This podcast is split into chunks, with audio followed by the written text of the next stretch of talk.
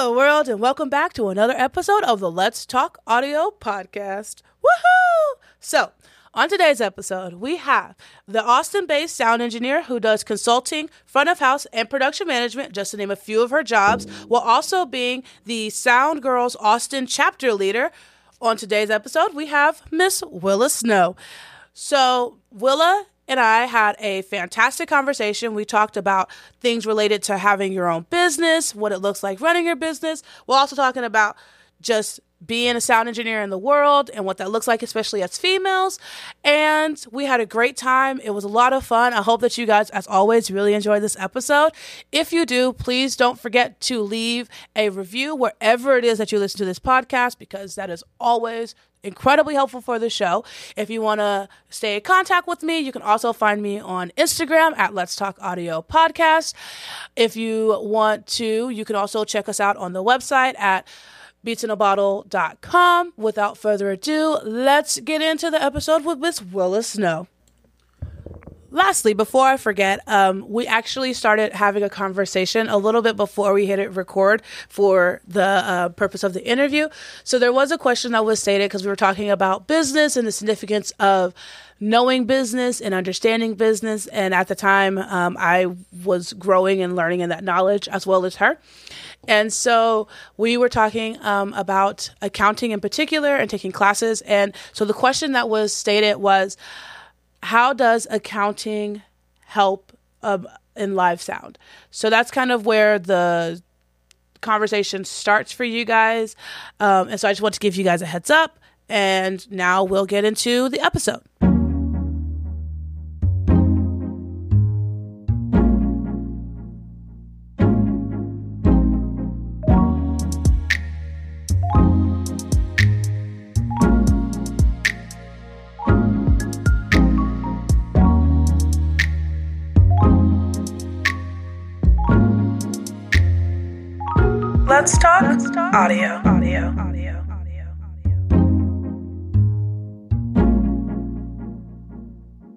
So the question was, how can accounting help you in life sound? So there, accounting comes in handy in so many different ways. Um, first off, it's it's a business management skill. Um, so if you are, if you do decide to operate independently and have your own business, like like for example for for me i could have Willa Snow audio and that's my llc or whatever i need to do some more research on the laws um and i think you talked about this a little bit with the crossmix studio uh folks Yes. Uh, yeah, yeah. So when you start your own business, um, having that accounting knowledge, just some like, some basic business management, not only helps with having a business, but also it, it's good financial planning. Uh, because we are in a gig economy, uh, knowing how to properly manage your your money, um, monitor your finances, knowing how to set up a Roth IRA, which is a, a, a retirement fund for an independent person. That um, and there's a lot of really cool things about that.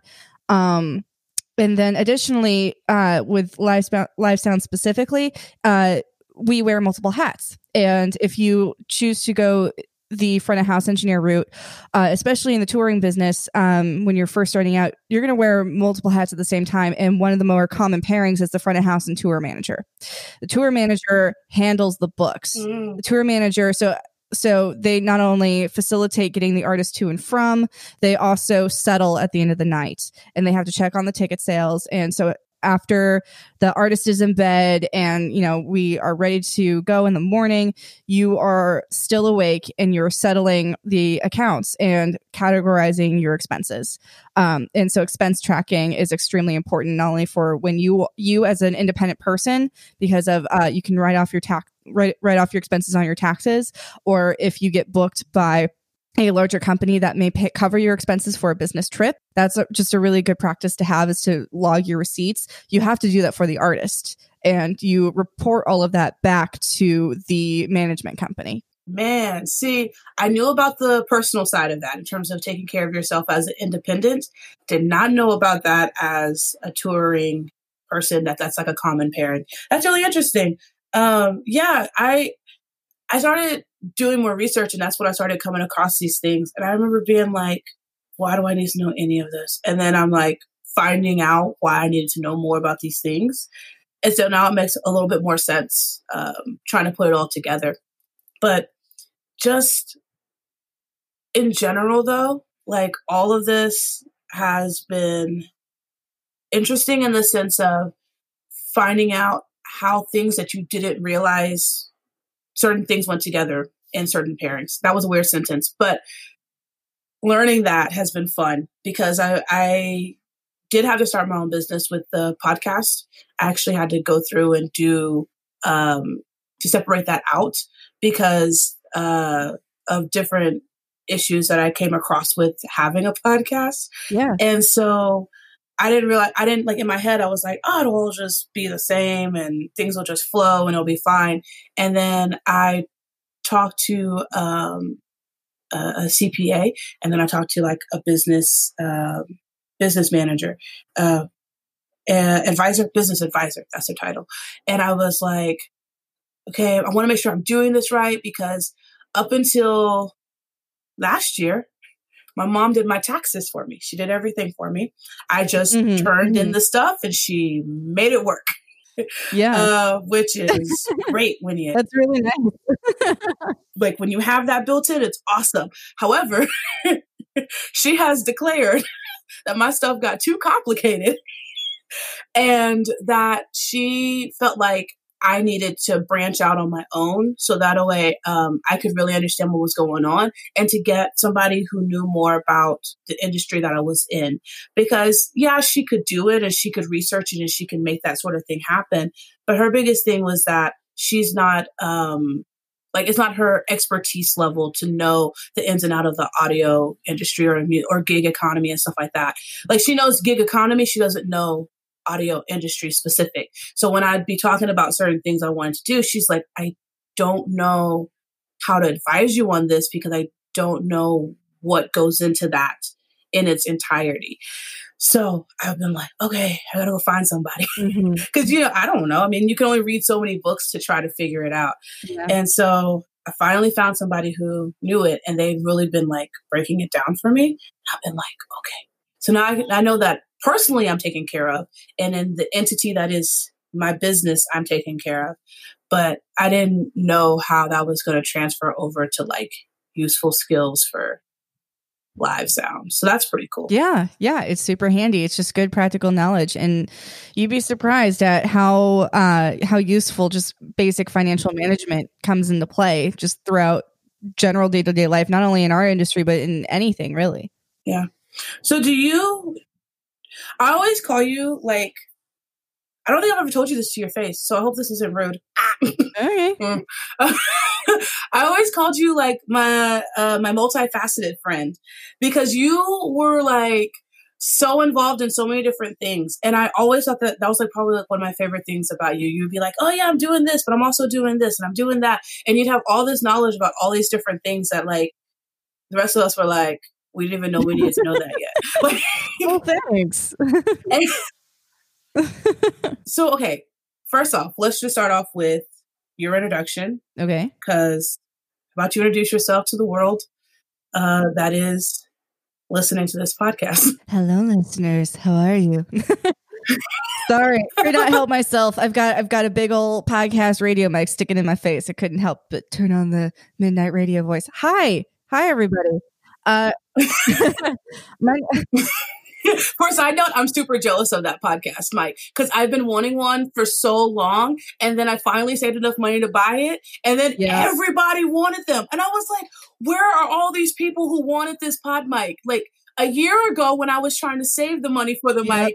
Everybody wants to launch a podcast. Yeah. I was like, nobody wanted it. Where were you people? Man, I went I rented this. I've rented this from Rock and Roll Rentals. Yeah. So y'all, if you're in Austin, Texas, if you are in Austin, Texas, Rock and Roll Rentals, they can help you with all of your audio needs. And I rented this mic and the cables and an interface from them. Nice. And I have it on a monthly contract. So I, I don't own this. This is theirs, but I just pay them money to let me use it. Um, but yeah, so uh, anyways, hi everybody. I'm Willa. My name is Willa Snow. I'm a live audio engineer in Austin, Texas, and the chapter head for the Austin chapter of soundgirls.org. What do you do? What's your life like? Well, it's busy. When it's not coronavirus, it's busy. I have nine jobs typically, uh, and that's just my normal jobs. And then I also do consulting and Uh, so primarily, I'm a live sound engineer. I work in several different clubs and venues in Austin, and I also uh, I do some production management and for three local artists in town. Uh, they're Corbella, Dossie, and Leyline. They're all fantastic female artists, and y'all should check them out, or at least female fronted. They're absolutely incredible. And yeah, that's what I do. I do sound. I do sound things. Sound and production. Do something. So let me get this straight. You are a production manager, you do live sound, and you consult. Those are the three hats that you officially wear in the world. Officially, yes. Oh, I also do some uh some editing for podcasts and uh, I do some recorded mixing as well. A little bit.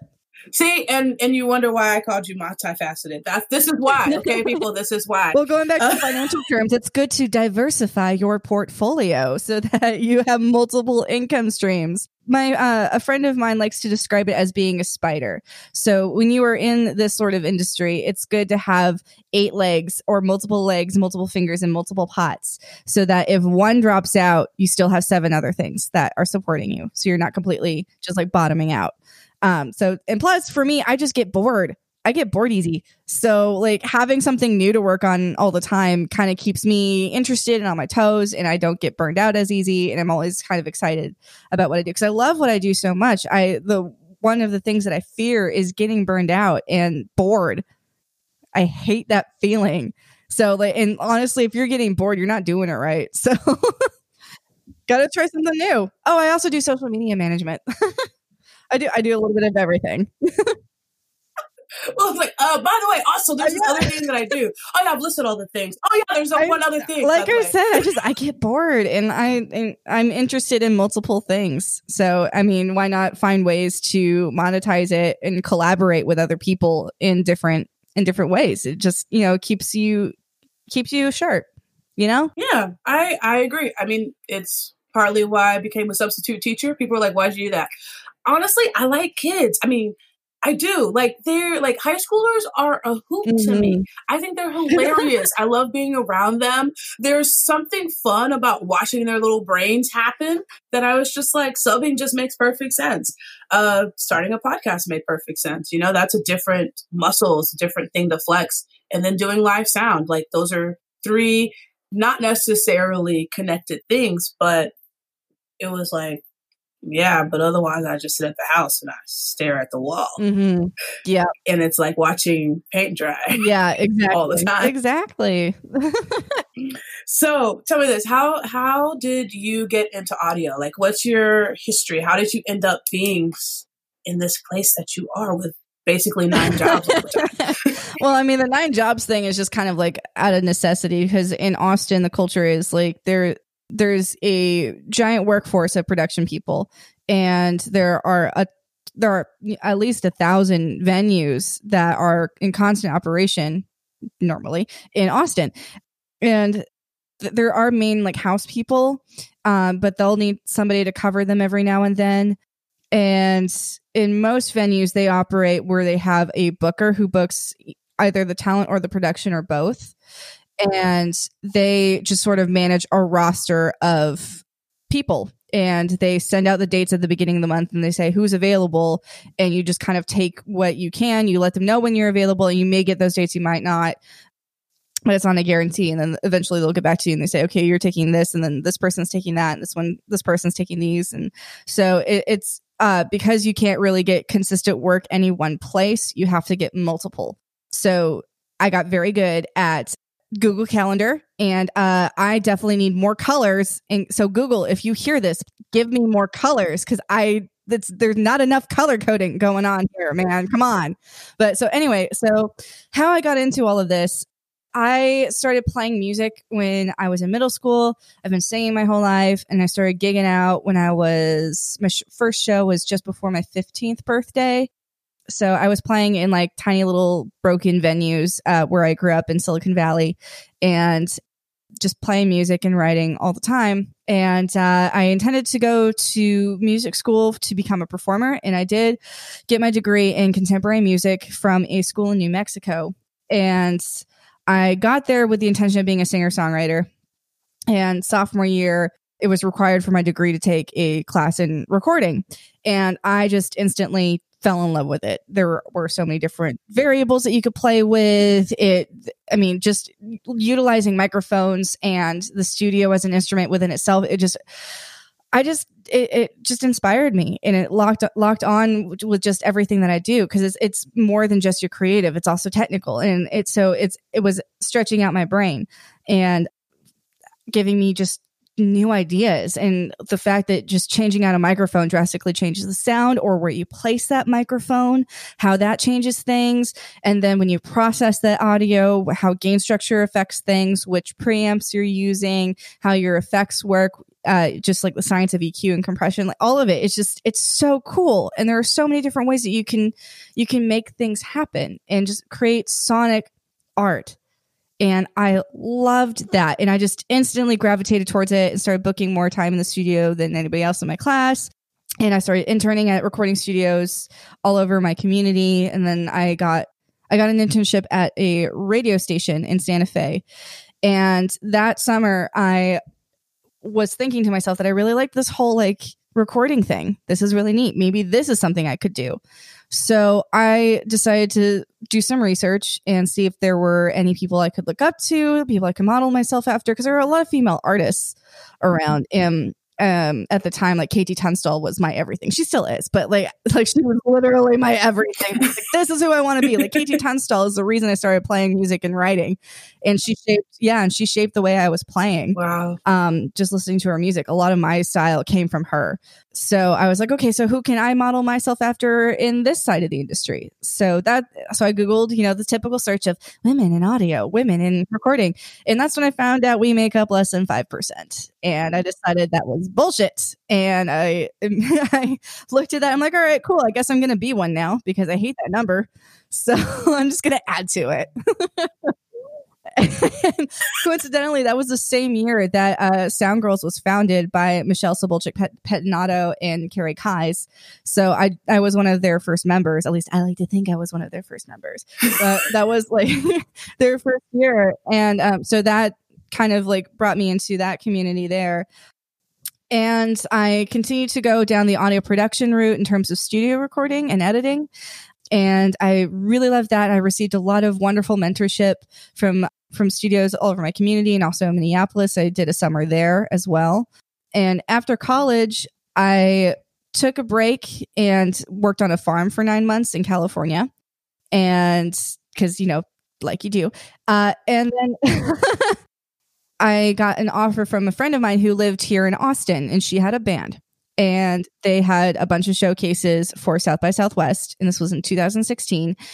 And she hit me up and she said, Hey, you do audio, right?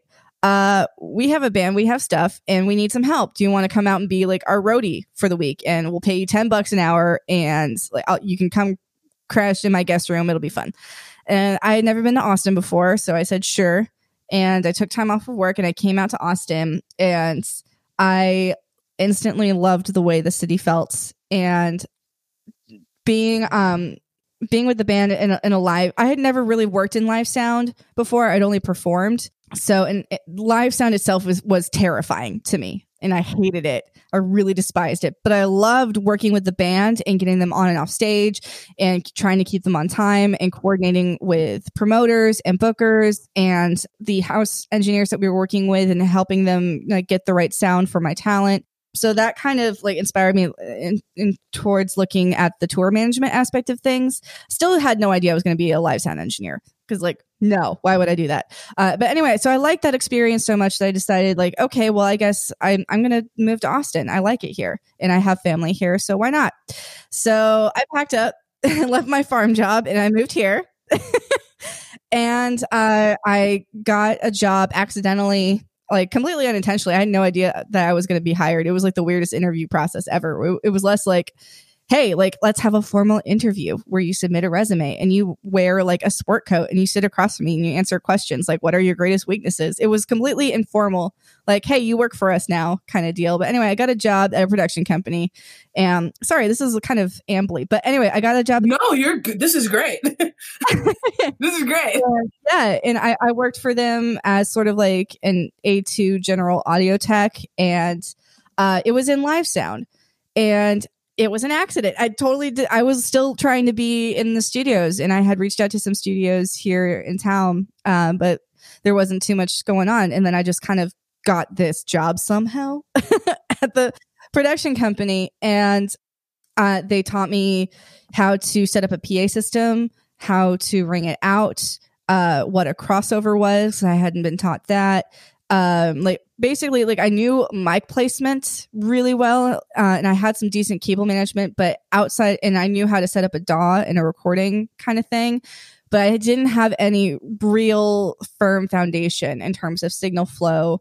And if you had asked me before that job in college, if you had asked me to build a PA, I wouldn't be able to do it. I had no idea. So that job taught me a lot, and I worked with them for a year before I left them and started working at Rock and Roll Rentals, which we talked about earlier. I ended up working for them um, for a year as well. And while I was there, I started contracting because uh, they knew my the customer base and my manager knew that I knew how to do some live sound and people would come in and ask my manager, "Hey, do you know anybody that can run sound? I need somebody tonight." And my manager would be like, "Hey, Willie, you get off at seven. You want to go run sound at this club?" And at first, I was like, "Uh, no," because I didn't want. I still hate it, even though I had been working sort of in it for like a year. I still hated it. It was still loud and terrifying and scary and like everything's happening all at once and it's chaos and there's no organization and it's terrible uh so i was still like nah I, I, no no no no i do not want to do this but i kept getting offers and so eventually i was like you know what I keep getting offers for this work. Why don't we try it and see how we feel? So my first jobs, so I was working full time at Rock and Roll Rentals, and then I started taking some jobs on the weekend. So I would run sound in a club uh, on Fridays and Saturdays, and then on Sunday morning I would run sound for a church, and just kind of just started trying it out. And I found I started to learn more and started to gain some more confidence and started to realize like, hey, I actually really like this. This is kind of neat. And as my foundational knowledge grew, uh, I started to seek out some teachers, and I found someone here in Austin who very kindly gave me a lot of his time and gave me some like foundational. Because um, I, I mean, I was taught like the how to build a system at the production company, but I wasn't really taught how to operate it. So I had to kind of figure that out on my own and remember, like from the recording studio, what you're supposed to do and that wasn't really working. So I found some live engineer friends, and they gave me some uh, some tips, and just they helped me clarify how to properly manage gain structure, uh, different ways that you can EQ things, and how you're supposed to think about EQ, and you know basics of compression. So, and I, I honestly didn't even touch an effects rack this entire time because my my thought was I need to get my foundational knowledge solid before I even move on to the fancy shit. So, like I just started working and learning and reaching out to people. And while and while I was holding down a uh, 40 hour job, so uh, eventually I got kind of bored and I was like, you know what? I got to get out of here. I need to do production. I, I'm tired of just being in retail. I'm ready to move on. I'm ready to branch out. And lo and behold, that day I made that revelation, one of my customers uh, who was a technical director of a, a choir called Conspirare, he came in one one day and he's like, "Hey, you do sound. Are you looking for production work by chance?" And I'm like, "Why, yes, I am actually." but you should ask. And uh, they needed some extra help, and they were going to go on tour. And they said, "Hey, you want to go on tour?" And I said, sure. And it, it wasn't in, in a firm audio position. It was like a, they called it the technical audio associate. So I would help out every now and then, but I was mostly an assistant stage manager. And that was a really wonderful experience. I, I toured for a uh, I worked with them for about three months and I helped them set up their sound and lights for like small fundraising events. And then for the tours, we toured for three weeks together.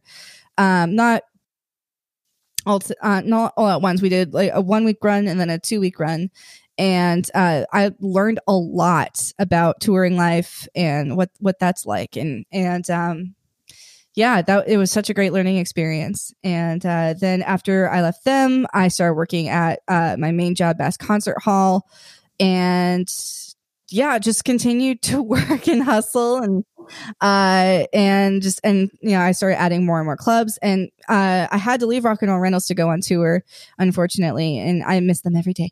That was a great job, but anyway. Yeah, so the tour was really great, and because I had to leave Rock and Roll Rentals, I was forced to find other employment. So I started working even more and reaching out and networking a lot more. And that's a big thing. You have to network your ass off um, in order to kind of, you know, gain like some sort of regular employment in regular in big fat quotation marks. Um, because it's not regular, it's not consistent, but like there, but weirdly, there is a sort of pattern and consistency within it. And so once you start like showing up like once you get that get your foot in the door and you start showing up and doing a good job and being professional um, people like that and then you start getting referrals and i started being referred and getting more clubs and events and yeah so it it kind of just slowly worked itself out within about six months and i was able to get some uh, some employment and i started working in larger venues uh, and then i started connecting with artists and working with them and yeah, just kind of slowly built up from there. Uh, and then this year I got my first tour, like tour offers. Uh, not really, uh, yeah, not as a stage manager, but as a front of house engineer and tour manager, um, which was exactly what I wanted for this year. And I had two and a half uh, lined up, and then the Rona happened, and sadly they went away. Uh, but for now, for now, and like we're we're all just like all of us are just kind of like, well, we tried, and we were really hopeful that we would still be able to pull it yeah. off, but unfortunately, things just got so bad so fast that you know they're just temporarily, uh, indefinitely postponed. So there's no contradiction in that statement whatsoever. It's fine. Uh, yeah. No, it's okay. Anyways, it's fine. that'll just that that is how I have become me. that is how I've ended up in this place. Thank you, thank you. That is um that is awesome. First off, uh that is an amazing story. Oh, I'm glad you enjoyed it. Uh I I did. I like it because you really showed the work ethic that goes into it. I think a lot of times um especially when I've done like different like panels and just different talks with people who want to go into audio and and they seem to have this feeling of like it's just to show up and it's just to happen. And I think, like, I think even at one point I had that idea because, you know, I just didn't know. I grew up with church audio.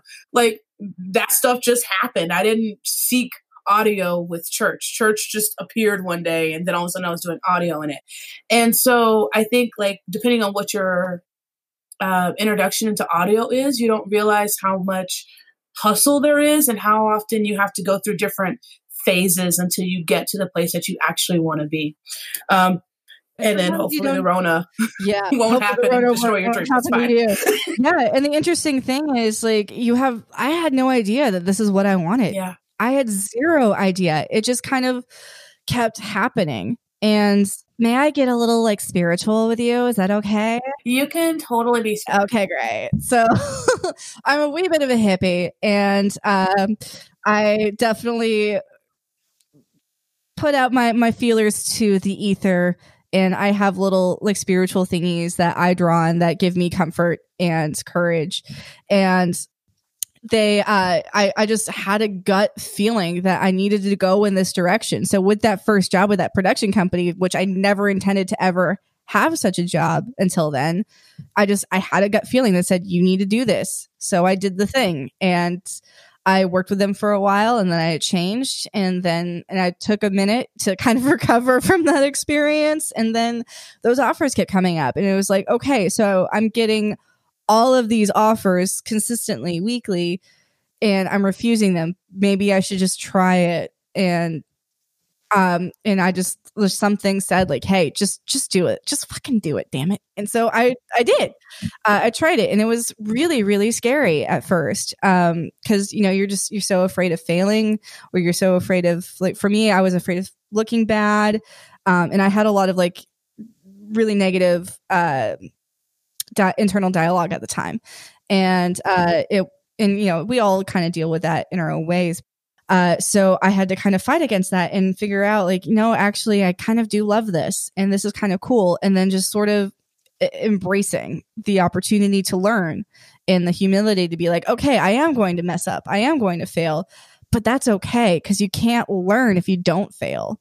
If you're not failing, you're not learning anything. You're not trying anything new. You're not reaching your full potential or whatever it is. Um, so getting over the fear of failure um, is a consistent, you know, journey and experience for everybody.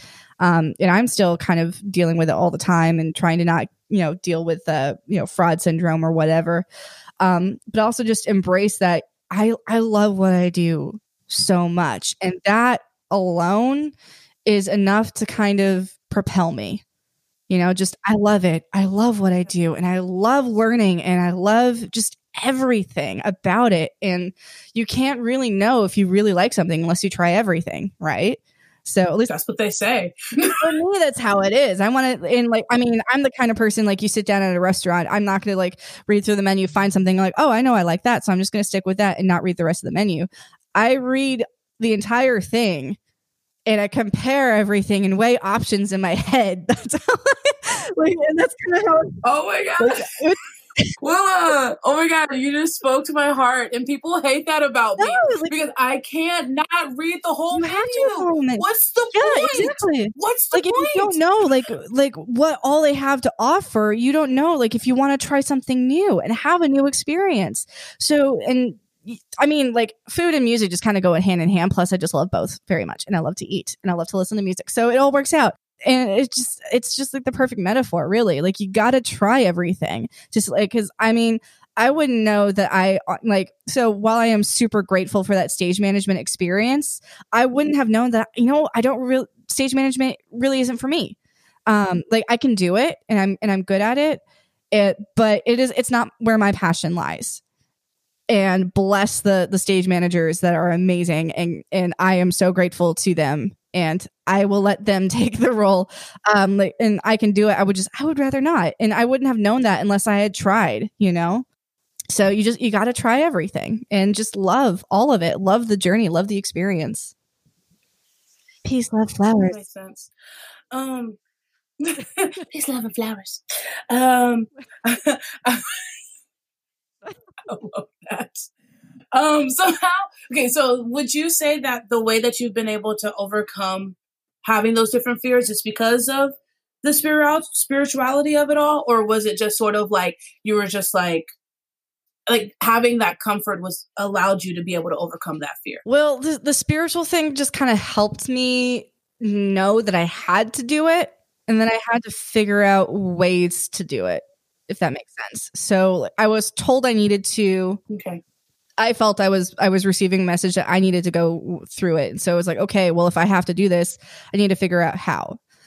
And for what worked for me is so it, it took me a few months, but I started talking to other engineers, and I noticed I noticed a, a pattern in everyone's stories that they all started young, and oftentimes they had never touched a soundboard before. And they were all completely terrible and they failed miserably multiple times and created painful experiences for the musicians on their stage and like had like really awful like go home and like have a shower beer experiences like all like consistently all the time. And it was but then eventually they failed enough that they started to learn and they started to get good and they started to recognize what worked and what didn't and and learned how to troubleshoot and learned how to deal with you know dumpy clubs that have poorly cared for gear. How do you make it work? What do you do if you don't have a mic stand and you have 12 singers you know? Or like what do you do if you only have three microphones and you have a full band that needs to be heard? Like how do you get around that? And then also like just how, what happens if a speaker fails? Just you you have to do it to learn. It's a very kinetic learning experience very hands-on. And like you can read books and watch videos and you know talk about it and learn the theory as much as you want but really the only way that you're going to learn is if you do it and fail and then learn from that failure. So had to learn how to give myself that permission to fail. And because I, I didn't have that permission. So i would go into a gig riddled with anxiety initially because i didn't want to fail. And I so this is kind of kind of strange, but what worked for me is I would have what I like to call like an anti pep talk, you know, anti pep pep talk. So I would psych myself up to fail. I would I would pull up to the gig early. I would take a deep breath and be like, okay, let's have the absolute worst gig ever. Let's have the stage catch fire and people are going to throw things at you and the band is just going to yell at you and be mad and they're going to hate everything that you do and it's going to be great. It's going to be fucking great. it's going to be a nightmare and it's going to be awesome and we're going to learn. It's going to be great. And so I, and it's kind of like like just thinking of like here are the absolute worst things that could happen in a dumpy club in Austin, Texas. Here's what can happen. Okay, we're fine with this. Let's go. and just like embracing the worst. And oh weirdly, God. that worked for me. Just like allowing myself to be like, all right, this is gonna be terrible. It's gonna be fun. It's gonna be terrible and it's gonna be fun. and, and, and that just like having that conversation with myself of it's okay, you are gonna fail. That is human, but you are gonna learn from it. You're gonna get better so yeah, that that's how I moved forward. And, you know, I still have some of those conversations with myself, you know, because we're not all perfect all the time. And yeah. that's something that's not really talked about too much is is embracing that failure and understanding that failure is just inevitable. You are going to fail and you have to be okay with it. Otherwise, that the if you are afraid of failure so much that when it does happen that it affects you that can be detrimental. So you have to learn to experience the failure and then let it go and learn from it and move on instead of just dwelling on it because it can it can really cripple you. Wow. That's awesome. I think so. hey, I think it's a great mantra. I mean, everybody's got to find what works for them, right? Like Yeah, and that that's what worked for me. And that's and that's I think that's like half the battle, right? It's just figuring out who you are individually to know what's going to work for you, right? Because a lot of people they don't necessarily know themselves in that way, and so they're still trying to figure out, okay, well, who am I, and how do I get to that place? And sometimes you got to try things like psyching yourself with with anti pep talks, uh, yeah. Or in my case, you know, I mildly panic on the inside and yeah. have deer eyes as everybody which is real okay by the way i didn't know that that was like a thing until kept saying it to me. He's like why do you have like he, i don't think he called them deer eyes but that's what i substituted in my mind for how sure, he described sure. it and he was like what is these eyes? And i was like i don't know it's just my way of processing. And he's like so you're just listening? And i'm like yeah. And he's like okay because you look kind of terrified. You're just internally screaming it's fine. It's fine it's fine just sitting in the chair and the room is on fire. It's fine. but yeah, that's fine. It's fine. This is just the face that I have when everything is just fine. Everything is fine. I just, mm. it's fine. As like a side note, this is just like, sure. has nothing to do with anything. I was talking, so I also interviewed Danny yesterday. Danny Parks? Uh, yeah, Danny Parks. Ah, I love her. She's I do too. Oh my god, I had so much fun with her. I talked to her for like I talked to her for like three hours. I was like, this is supposed to be like an hour and a half. And I like looked up and I was like, oh my god, it's it's been three hours. I need to let you go. Danny is one of the most amazing people I know. I and I I know like I mean I'll say that about literally everybody, but Danny is is seriously incredible. She's such an incredible person. She is. I don't. I just. I just thought of that. There's. There's nothing to do with that other than just to say that. But talk to Danny. Oh, I talked to Danny. Fun fact. Yeah. Yay! I'm so glad. I really. I really liked her. I was. I was. I was really bummed about South by being canceled because I was really excited about getting in with her and like learning with her over there at the Belmont. I was like, oh, this is going to be amazing. And then it was like, dun dun dun. and then I was like, oh. Yeah, Danny and I have wanted to work together for a while, and like, and like, I mean, we would, we would, we would just make such a great team, man. Like, I want, I want to be her A two. Like, I seriously, like, I will be her A two any day, rain or shine. You know, come, you know, hell or high water. I will be Danny Parks A two. So uh, anyway, but so that was like an, like we weren't necessarily going to be working together, but we would be working the same event together. That was the first time where basically we get to hang out for a week and get paid. How cool is that? yes, like fist pumps to the air. yeah, we were so stoked, and like, and you know, the Belmont is just such a beautiful venue, and like the the company that had contracted me to be the, be one of their production managers, like that was that was like a, a, a really great experience, and they were a company based out of New York that uh, I I had worked with them before for um the last year for last South by uh we we met each other when I was the audio engineer for an event for sure and they are just such a pleasure to work with. They're so organized and it's a female owned company and the majority of the people who work for the company are non-male.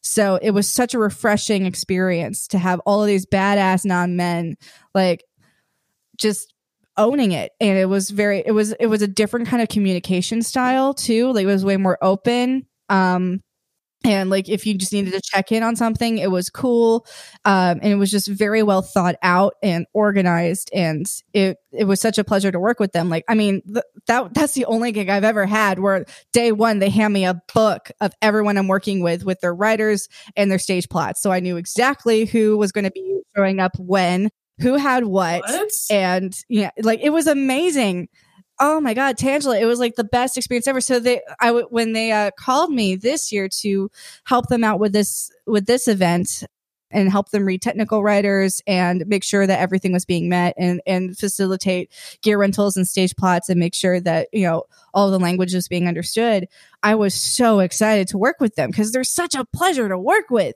Oh my god they're such a great team. And i was really honored to just be included in that team.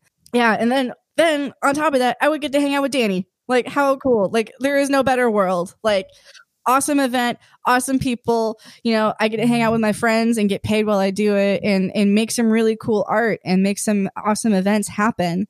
Um and so just just sadly that kind of that the rug got ripped out from underneath it and it was so disappointment. We were just it was very disappointing. And you know it was just it was really depressing.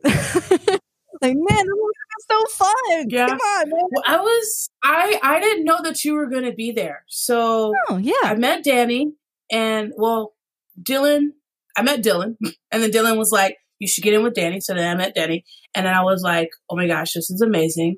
This is what I've been wanting in terms of like trying to like move, make moves. Cause making moves is always weird. You're always trying to figure out how to do it in an effective way and different people will say something and then they're just kind of stringing you along.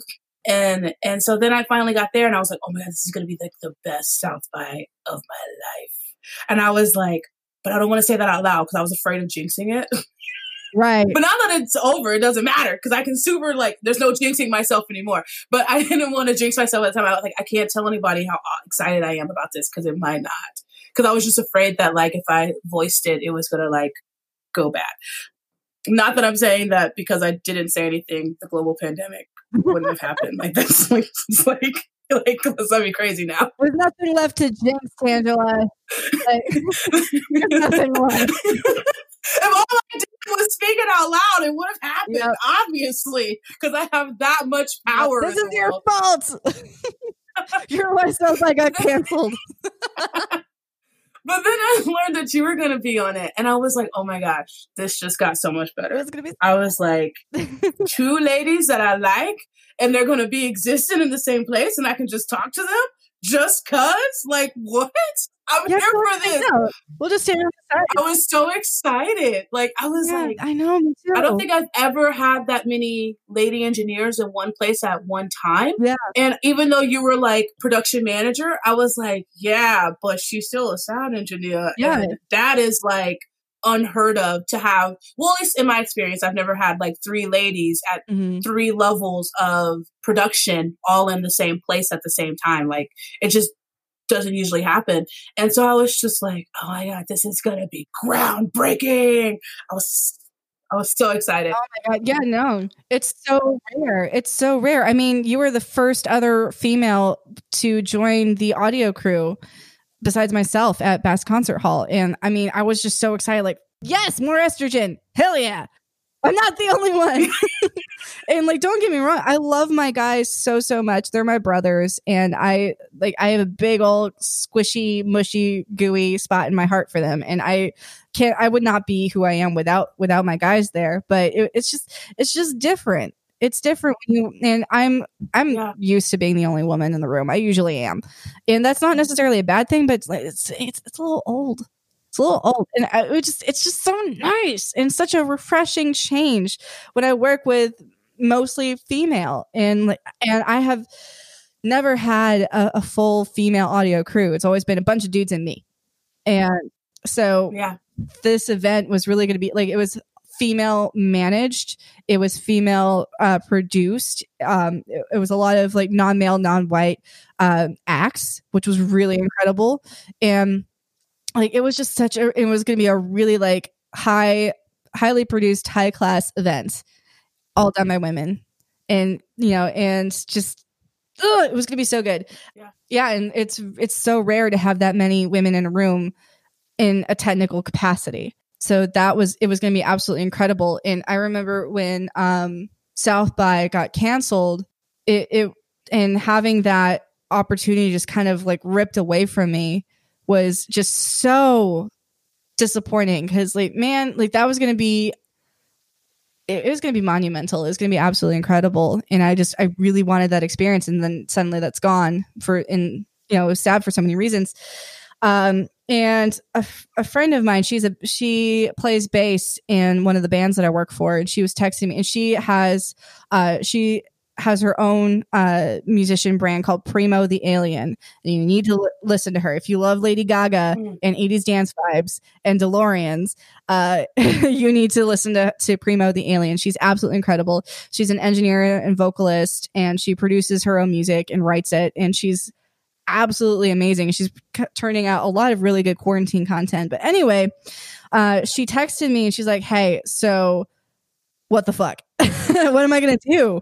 Like because she lives for performance as we as we all do. And she's like hey so is there could we do this like a, could we do like a live streamed thing?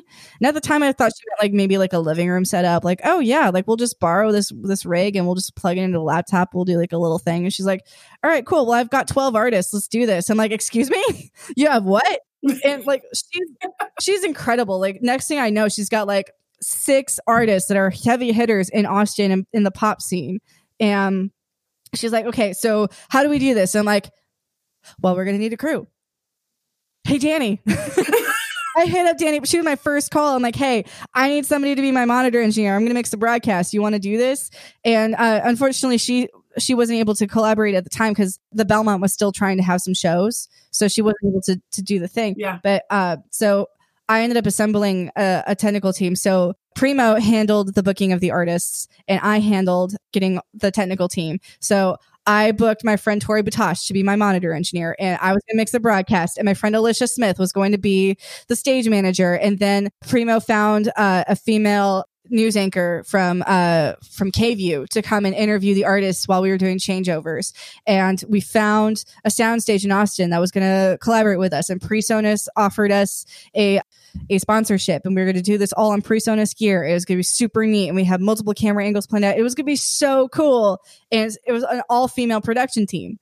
And so I, and we got close and like we had a really great lineup planned and we had like production meetings with, with everything very clearly laid out and detailed and like we knew how we were going to keep everybody socially distant and it was going to be super rad and shelter in place happened so again got taken away it was going to be so amazing like and like like non-male non-white bill with female with a female crew Oh, and like Sound Girls was sponsoring, PreSonus was sponsoring. We were supporting backstage chats with Women in Music Foundation, and like it was gonna be like just this amazing event. And uh, then we couldn't do it. And so, I mean, the good news is like it will happen. It's just a matter of when. Because I mean, the Yes. the venue is paid for, and you know, and the venue is like you know so it, it will happen. And we still have we still have the plans and everything. And we had artwork and we have a website. It's just going to be and, and like we we were thinking like let's do this right. Let's make this like the best planned and best executed event possible. And it's just going to be us doing it and then we can turn it into an income stream. And we were going to treat it like a regular show where we would charge admission and have people you know pay tips to the artists and everyone would get paid. It may not be much at first but it, like we would get something from it. Right. and then from there people would see like we do a really good job and then they would want us to you know be that crew to be those the people that puts these events on and like really create Yeah. a company from it. It just unfortunately with everything that was happening with the pandemic, it just happened too quickly and we weren't able to jump on it in time. So damn it. yeah. I mean, you say that, but you're still out here doing live streams, though. I mean, you're still mixing live streams. You're still doing stuff with bands, and they're doing. I mean, that's Mean, you're still broadcasting a little bit. stuff, you uh, know? Not as much as I would like. I've done a few for Leyline and those were just Oh my god, I was so excited when they were like, "Hey, we have a live stream. Can you mix it?" I'm like, "Yes, for the love of God, I need to." so, yeah, I, I was just, I mean, Leyline in general, just as a listening experience, they're so soul healing. So if if there's anything that ails you, like just listen to Leyline. They like they just they soothe the soul. They do, and they're such a, a pleasure to work with, and they're so they're they're such high caliber musicians. Um and it's an honor to work with them. And they they really just mix themselves. I just make them a little louder. Like all of my artists i'm very fortunate that all of my artists are massively talented and i don't really need to do much. I just make them louder. And i might put a little sparkle with the delay or something you know and just like make make it a little shiny. But that's that's really all i do and so Leyline had uh, three live streams, I think. Well, I did one for them uh, a couple months ago, and then uh, just last week we were going to do a a our first live show in a while, and um, it was just going to be a little private party. But then the uh, restrictions got put in place, and the party unf- unfortunately got canceled. And then um, we they were to change that to a live stream instead. But the downside is uh, I've had COVID cases come up in in, in my neighborhood Mm. uh, in my apartment complex, and there were four confirmed cases. And one of the one of the musicians was about to go and visit her father, who's a little older. So just out of you know just extra precautions and safety, unfortunately, I wasn't able to work with them in the room that time, so I wasn't able to mix it. But I still like kind of helped them out from afar. Like I tuned in and I'm like, hey, make sure you turn up the the bass a little bit here and turn this down. And okay, it sounds great, sounds great. Just like over Zoom chat, uh, and making sure that they're okay. Um, so I, I just kind of like offered some advice there, but uh, unfortunately, I'm not doing as much as I would like. And also, just from a person who's addicted to work, going from 18 hours a day every day and only having like maybe two or three days off a month, like it's really. It, it, it, it's a really tough experience for me to just suddenly not have that anymore and i miss it very very much Yeah. Mhm. But I mean, but this has got to be good for like psychologically, physically renewing yourself. I mean, going that much and that often is definitely, I mean, it definitely takes a toll on a person. Like, eventually you reach a point where you're like, I just need a vacation or I need time to myself. I mean, yeah so I mean, this has got to be good in that regard, at least. Yeah. it is I mean, that's a lot. Yeah, I mean it, it, it's a mixed bag. It's it's both like completely devastatingly depressing, where especially initially when this happened, I've never had depression that bad. Like, I've had depression before, but I've never experienced it in the way that I experienced it when COVID first hit. Because I mean, especially after South by got canceled, I had like just that anger to kind of propel me forward and and help me build this this on online festival that we were working on. And it was just absolute like just defiance of like, no, this is not happening and I will not let it happen. And here's something I can control and I'm going to make something for myself and I'm just going to do it. And then uh, more and more restrictions got put on and it was just like okay fine. We can only have 10 people in a room at a time. So how do we do that? Okay we can only have this many people at a time. Okay how do we sanitize everything in, bet- in between sets? How do we keep everybody safe? Do we offer catering or not? And trying to accommodate all of the restrictions that were being put in place by by the, uh, the city and the county. And then all of a sudden they're like nope everything's shutting down. Everyone stay home and it was just like on the one hand it was just like man this is just there was just too many restrictions to make this event be what i want it to be that okay i'd rather just cancel it anyway and then it then the excuse was given of like shelter in place. Okay, well now we kind of have to. So on the one hand, it was like kind of a relief that I wouldn't have to be battling against all these restrictions that would prevent the event from being as good as it could be, but also just just def- just I felt deflated.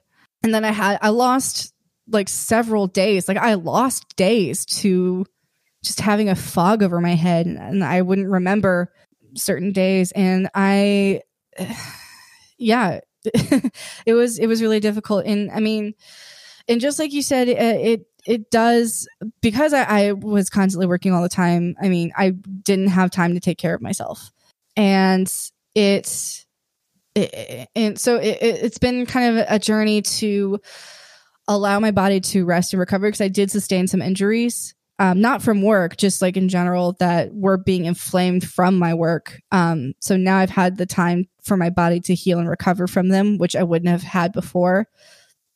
And I sought help.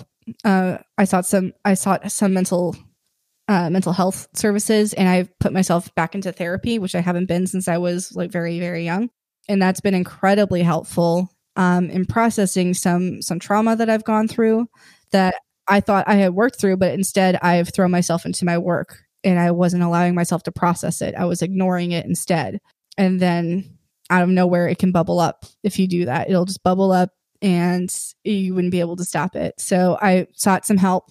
And so that's been great to have the time to do that work.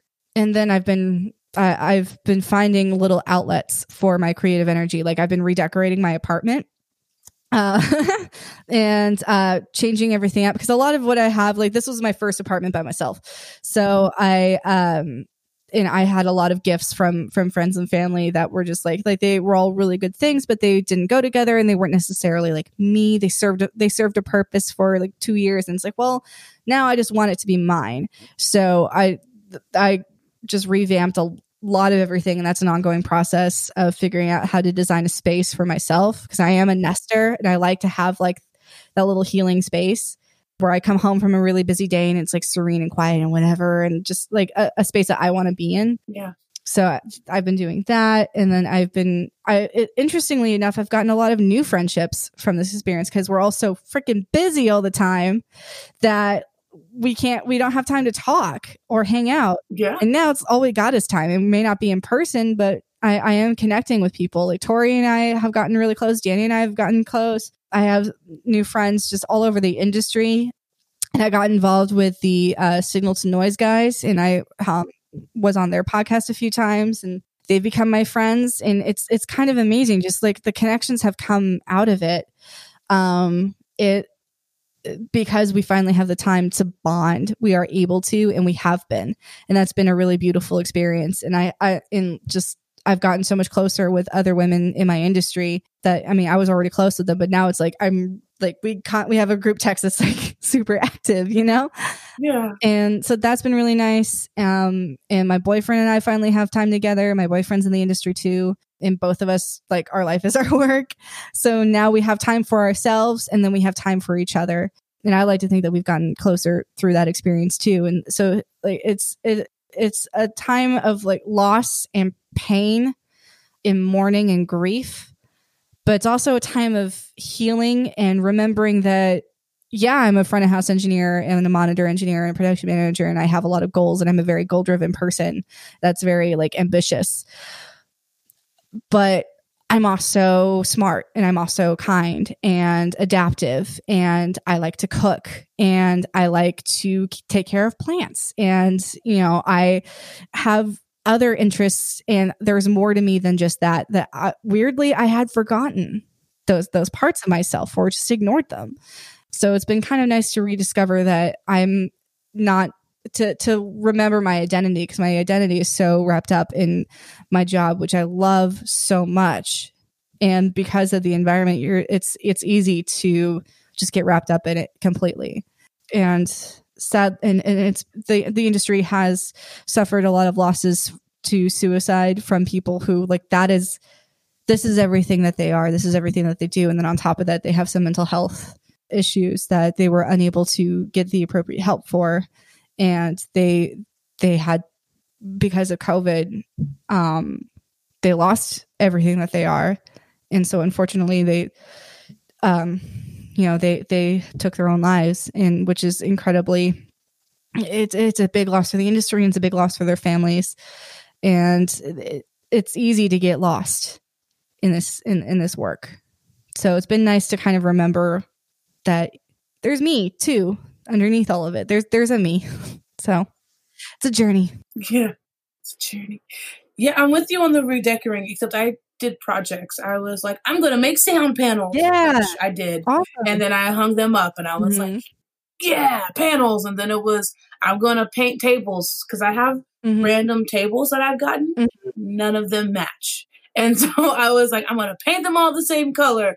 And then it was I'm gonna design my website, yeah. and then it was I'm gonna do, and it was like, uh, okay, like, but at the same time, I had to remember. I made a goal list, is what I ended up doing, because I was like, because I was with you, I was, I remember I spent about two and a half weeks, like laying on the floor, staring at the ceiling, and not knowing anything. I just slept days away. I was antsy, but I had nothing to do.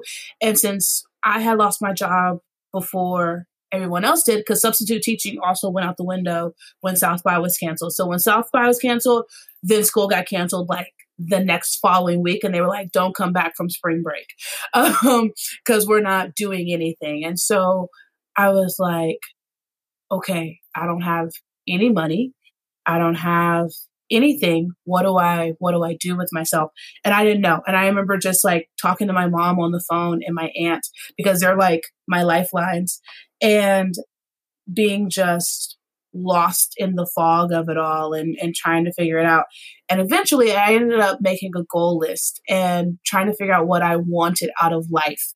And not just in the immediate future, but in like the long term. And I don't tend to be a super long term or like I have long term goals. Like I'm like, that could happen eventually at some point in the future, then that would be great. But it's never like within like a specific time frame. Like in five years, this needs to happen. In three years, this needs to happen. It's never been like that. It's always like, sure, this could happen in the ambiguous future.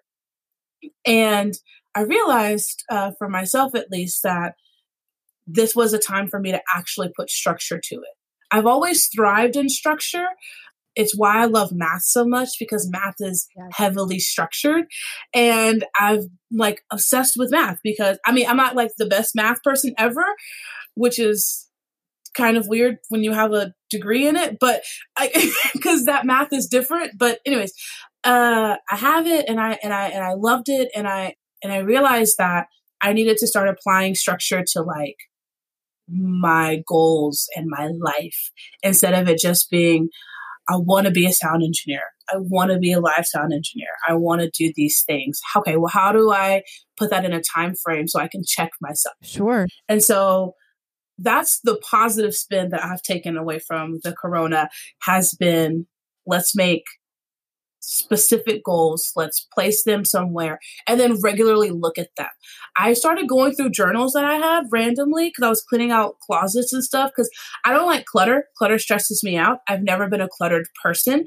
And so I start throwing stuff away the second it makes me feel claustrophobic. Sure. And so um, I got to the point where I was like, okay, throwing all this stuff out, but let's read, like, let's go through some of it. And I had like these random lists that I just randomly would make in like journals about things that I wanted to do. Now, they always all basically said the same things. Sure. So I was like, oh, at least I'm on the same path as like Great. past Tangela. T- mm-hmm. like present mm-hmm. Tangela is still there. That's awesome. But I didn't have any real structure to it. And so I get the whole, I get everything that you just said, and I'm with you. And my way of of dealing with it has been making myself have goals because goals are important. goals are important. They, yeah, for me, I mean, I, I'm definitely a goals oriented person, and f- for me, it was less of like, just because after like when when I first started getting into this industry, I was a very structured person as well, and I was very much like, I I have to do this thing by this time, and otherwise I failed. And I would make a plan and then things would change. And it's like, okay, well, that plan doesn't apply anymore. Shit. Okay, new plan. And I make a plan. and then things would change and that plan wouldn't work anymore so for for me that that approach ended up not being the best solution so what what worked for me was uh, less of tangible things of like specific milestones of I will be the front of house engineer for a big pop act by the time I'm 30. Instead, it's more like, okay, well, in 10 years, I would like to feel fulfilled by my work. I would like to be working with people that make me happy. I would like to have my family be healthy and happy. Uh, financially, I want to be this way, uh, and making it more emotion based. Mm-hmm. For me, I mean, I'm also just I'm a Cancer. Okay, I'm a double Cancer with a Leo rising, so I'm all about the feelings. So.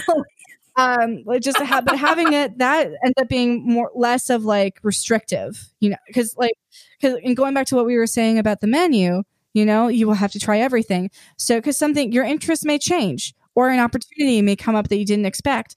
So, but if it doesn't go in line with your plan, then what do you do? So for me, it ended up being like, okay, well, I want to feel this way in 10 years and I, and, and I want my life to look like this in, in, mm-hmm. and be fulfilled and, and all of that. And that leaves the door open for, okay, well, I could be fulfilled by doing something completely wildly different than what I'm doing right now. But as long as it makes me happy, that's really what works. And if, if I'm able to financially be in the spot that I want to be in, then that, then great. It didn't matter, like, didn't matter how I got there. I mean, and, and that's kind of like, you know, the journey is great, but, you know, having that end goal in mind is like, okay, then you're building your future and you have that, that picture in your head of like, okay, however I get there, I'm gonna get there. But that's what I want it to look like. So that that's that's what worked for me. Yeah, I I definitely still have that mindset for sure. And it's been sure. it's been a great mindset. Um it's definitely been uh it's what led me to Bass, ironically enough, because I didn't I didn't envision myself ending up there. I was kind of like, oh no, that's that that's not quite where I wanted to be yet. Not yet, but just like I just wasn't sure that that's where I wanted to be in general. And then I ended up there and I was like, mm, yeah, okay. I don't know what you were talking about, Tangela. That's crazy. like, and that's how I ended up with this podcast. I never thought I'd be a podcaster. Right. I didn't right. wake up one day being like, oh, gee, podcasting. I totally stumbled upon that. Oh, gee, golly, gee willikers. That's what I want to do. I'm going to be a podcaster. My I did it. I really did it. And I was just like, and I remember I had a teacher who was like, Tangela, mm-hmm. you know, you should start a podcast. And then I had random people who kept saying things like, Tangela, you'd be really great on podcasts. Like one day I was at Mugshots, good old Mugshots. Love Mugshots, by the way. Uh, probably my favorite bars in Austin. A friend of mine and I were there and she had never seen the movie Speed. You remember that movie? No, I don't. With um it had Keanu Reeves and Sandra Bullock. Ooh, okay. And it's the movie about how they had a terrorist who planted a bomb on the bus, and so she wasn't allowed to slow down to like lower than a certain speed, or else the bomb would go off. Mm-hmm. And he's like an FBI agent rushing to save the day. Wait, wait, she had never seen the movie. So I just was giving her commentary while we were having a regular conversation with her, me, and the bartender, because there's not, there wasn't that many people in the bar at the time. And so we're, the three of us are talking, and she's like, wait, what's happening in the movie now? And then I'd give her like, this like random snapshot version of a summary as things progress. And this this this couple, they had heard us, heard me giving her this thing, and they come over to me and they're like, Do you have like a podcast where you like do summaries for movies or something? Because this was like super entertaining. And I was like, uh, no random people who I didn't even know was over there. Uh, like, and it just, and it was, it was like the scene that, that, that kept implanting in my mind that kept coming up. People were like, podcasting, podcasting, podcasting. And then next thing you know, I was like, all right, podcasting. Sure, you know, why like, not? Let's try it. Let's see what happens. Let's let's see what we do. And so then I was like, first thing that happens is no one listens to it. But what if people do listen to it? What if people do like it? Then great, you've created. Something. Basically, yeah. Basically, that's kind of what I ended up at. Because I mean, my first podcast did not go very well. It was basically a radio show. Um, so you can't really transform those to being the same thing because that does not work the same. Um, and I learned that lesson the hard way, especially when it came to music copyright laws. those are so much fun. Oh, those are delightful. okay. And so I was like, change of plans. We're not doing that anymore. and then I landed on this women in audio thing and, and it's been great, but it's definitely not something that I like. If you would have asked me five years ago, hey, are you going to do podcasting? I'd be like, yeah, no. Nah. Podcasting. Yeah, you're crazy. I'm not doing that. I don't even know what that is. What is podcasting, by the way? like, you know, and so, so yeah, I definitely think being open is, has been very, um, helpful. It's been very um, enlightening. It's it's led me on paths that I wouldn't have necessarily gone. Um, but when I think of timing, though, I think it's I think of it more as a feeling, like what you were saying. But I also think of it more as like when I look at my life, are the branches of me still thriving? Mm-hmm. So it's more of a picture. I mean, it's the same thing as a feeling, but it's just think of it as a picture in my mind. It's always a picture. And it's usually trees and they're not normal color trees. Yeah. They're very abstract. I feel like sometimes like a, I should have been an artist in another life because like my mental images for things are super random. Like I'm like, I don't know, it's like a tree, but it's not like green. It's like mm-hmm. purples and blues and yellows and it's like my tree of life and stuff. That's awesome. That's super cool. Yeah. I love it. Um, but anyways, uh, so what do you? Where was I? I don't know. Where are you? How did you get here? I had a list. Is that your lovely house? And then I lost myself on my list. Is that your beautiful wife? Uh, we we. well, we just deviated from like my questions, which was great. I was I'm okay with that in all the ways.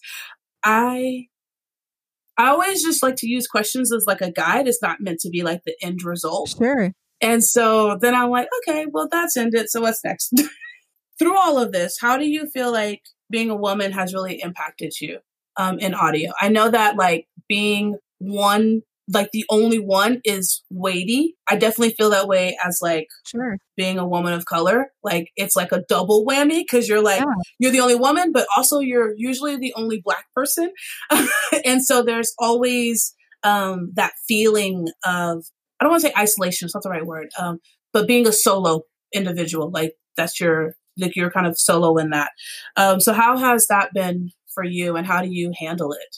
Uh, I mean, I've been turned down for jobs specifically because of my gender before, where they literally told me, literally told, literally you? told me, like, so story time.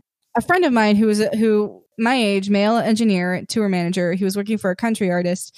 He hit me up and he's like, "Hey, so I'm thinking of leaving this band. I'm going to go join another one do you know anybody who'd be interested in possibly taking my job? Like they need to be young and willing to learn. I'm like, well, I'm young and willing to learn. How about me? I'll do it. And he's like, all right, sweet. Well, I'll, I'll, let them know. And and I said, okay, cool. Let you know, let me know what they think, and if they want to call me, please do. So he gets back to me a few hours later. He's like, so, um, unfortunately, he said no. And I'm like, oh, all right, cool. Well, uh, why? just you know, just curious why. Uh, and he thankfully was very honest. And he said, well, uh, the artist said that he is not comfortable having a woman running their sound and being in their production. And he's not too he's not too keen on stopping the locker room talk were his words. And uh there was some concern about hotel rooms and what would the wife think. And it's like first off if you've got problems with your wife that your wife is not going to trust you to have a female engineer for your your band. That's that's your problem. That's between you two. And there's some trust issues there and y'all should probably get yourself into couples therapy or something. I don't know. Like there's a communication issue there. Uh, and that's not my problem. And uh, because i happen to be a young white female you're expecting me to just like what want to sleep with the band like, no, I'm a professional. Like, I'm out fucking work. Why would I do that? Like, and also, you, what makes you think I would want to sleep with you anyway? Uh, just because you're like a country singer. Like, come on, get down from there.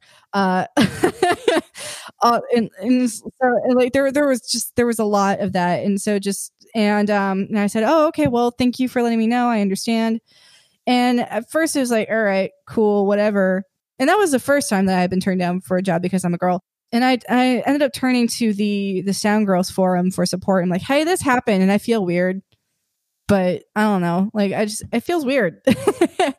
and they said, you know what? It's okay to feel weird, and honestly, you can feel angry about it because this this forty year old man is acting like a middle school child, and and honestly, if he's not hiring you because you're a woman and he doesn't want to like.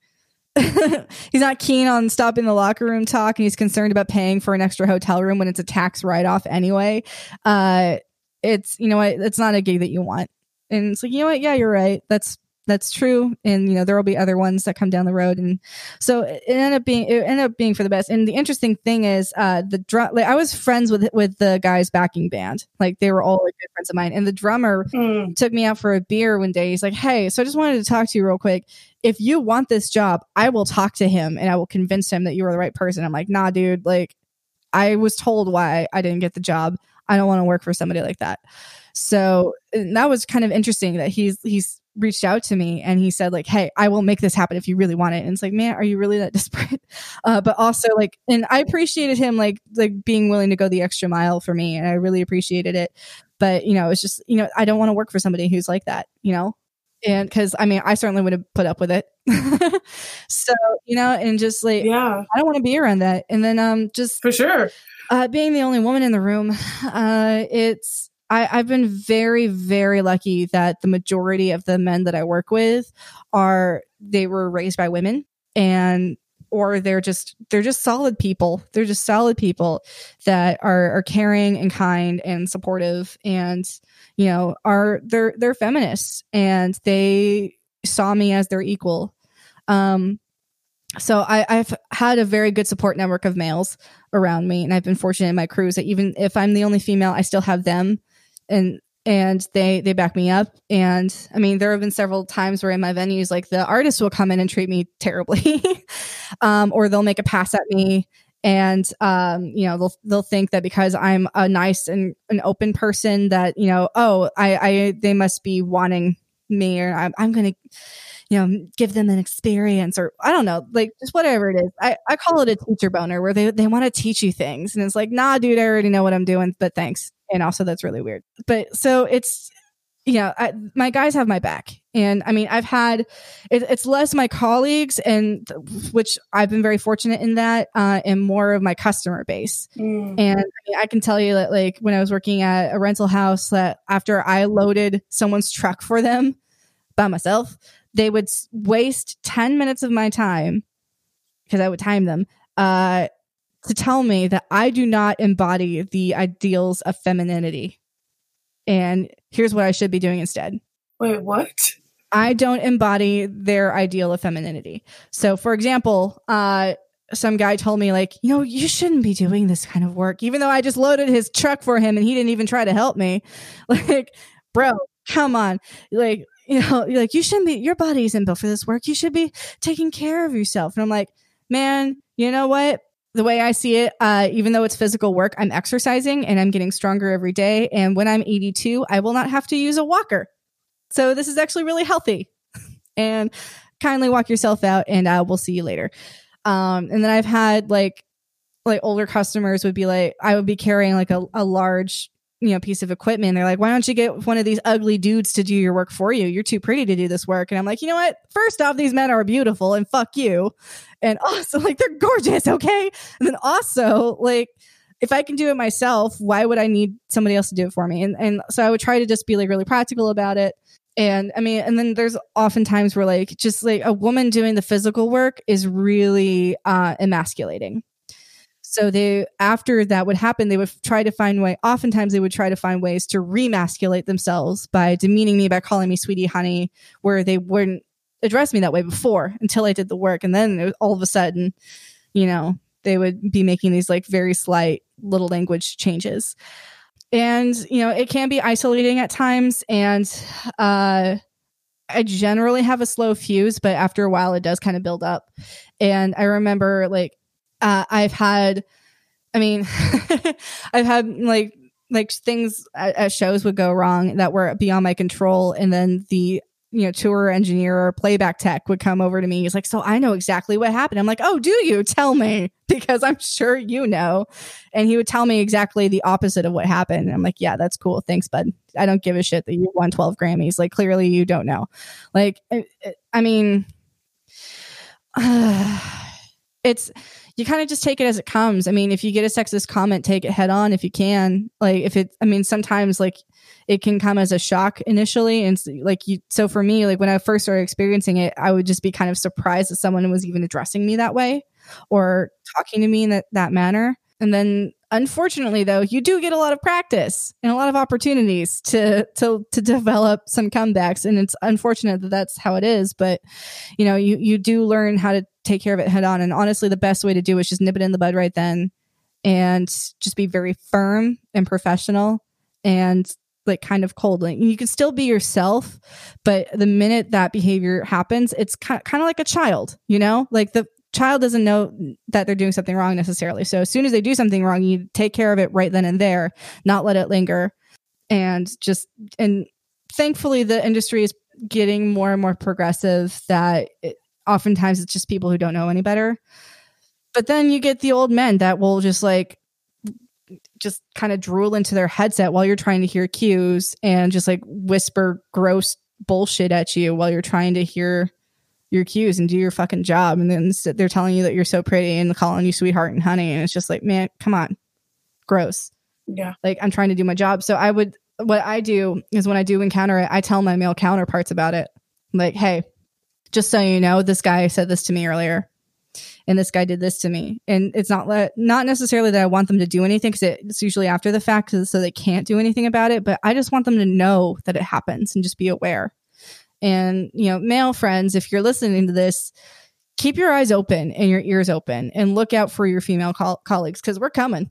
we're, we're filling out, we're, our numbers are growing and we're going to need you to, it's up to you to be our allies here and to speak up because oftentimes, like, I mean, as a woman, I can defend myself as much as possible, but at the end of the day, my voice is not going to be as powerful towards it as a man's voice. And that's super stupid and unfortunate, but that's what, how it is.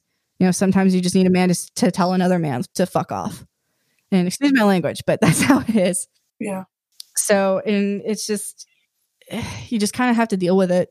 And if you have a means of repercussion by going to their boss or your boss and making a formal complaint, awesome. If you have a union that you're a part of and you're able to go to the higher ups in your union to report it so that they can pursue the proper action, good. And, you know, don't it, it, can be very scary, especially in more isolating parts the world where if, if you haven't, if you are the only woman in your entire like county, perhaps, or your entire town that is running sound or lights or doing production in any capacity, um, if you don't have anybody to talk to or support you, that can be really hard which is why organizations like Sound Girls are so important and why I am such a huge advocate for soundgirls.org. We have a lot of resources for sexual harassment in the workplace. And we like if you reach out to us, we'll we'll support you while you pursue like if you're being harassed at work, we'll support you while you're going through that process and we'll provide support and guidance for it. And it's it's a really scary and isolating place to be in, but it does happen. And yeah. Hopefully, I answered your question. Uh, you did. I I have two things. First off, second, this has nothing to do with anything, but it does, but not really. Um, is there a Sound Girls chapter in DFW? Uh, so unfortunately, there's not a specific DFW chapter at this time. We do have a couple members that are based in Dallas, but sadly not enough members to have their own independent chapter. So they're kind of part of the Austin chapter. And we, we sort of have like three that operate continuously within within Texas. We have Houston, that's run by Jet Pinkerton, and they're doing an amazing job with that chapter. Then there's Austin, and then uh, and the two of us split off from the original Texas chapter, which was run by uh, by a woman based in Houston. And then eventually, our we we grew to the point where uh, Karrie Keyes felt it was better to just split us apart. So we have two individual chapters while also having the Texas chapter at the same time. So uh, Austin has kind of absorbed Dallas at this time. And then hopefully Dallas will grow and they can create their own chapter. But uh, for now, they're just part of Austin. Gotcha. And the second thing, let's say that, you know, somebody was being uh, talked down to. Like, let's just give like an example. Okay, how would you respond to this? Okay, we're gonna role play now. Let's do it. Let's do it. Because I feel like a lot of times people talk about these things and they're like, yeah, you got to be affirmed, but this, but then you're like, and what do you actually? Yeah, okay, but how do you like? What are some of the ways that you actually do that? Okay? Right. What's the script that you have? So, yeah yeah so okay so let's say um, i was a dude and we were coming in and we were pushing boxes together and uh, they come in and they say something like hey sweetie have you seen the sound engineer the front of house engineer and let's say you are the front of house engineer. How would you respond to that? Hey nice to meet you. I'm willa. I'm your front of house engineer. And then just look at them. Like that? Yeah. So okay. And just look at them. A friend of mine, she uh, she's a touring front of house engineer. She's been uh, in the business for like forty years. Uh, she's she's at the A level and she's touring. She still gets that, and uh, she's one of the only women on the crew. And uh, they're so she and the merch person are the only females, and the rest, uh, like the monitor engineer, the guitar tech, like those are all male and she's a front of house engineer. And they actually kind of make it a game to see how long it takes them to realize that she's not the merch girl. uh, and and like they will go up to the monitor engineer who li- literally introduce like they will they make it a game you know and like they they all introduce themselves uh like the crew the house crew will go up to all the men first and before they realize that you know my friend is there like that's the engineer. And more often than not, like they'll be like, oh shit, sorry. But still, they didn't realize, like, cause it, I mean, and from, for me, like, it's, and there's a, there's a lot of just like, there's a, there's a few different approaches, but it's just like, like, honestly, um, I tried to just like nip it out, out of the bud like for for my clubs when the artist comes in i go straight up to them and there's no mistake I am very confident. I stand up straight. I reach out my hand and say, Hey, nice to meet you. Welcome to my house. I'm Willa. I am your house audio engineer for the day. How can I help you? Welcome. And like that, just like, that's who I am. No ifs, ands, or buts. You know, this is who you're working with. So they don't, there's no guesswork. And it's just like, so that kind of removes it from from the script and or or you know if i'm at bass and, and they're like all right audio crew you know, department heads, come on over. I, I immediately like make sure to step forward.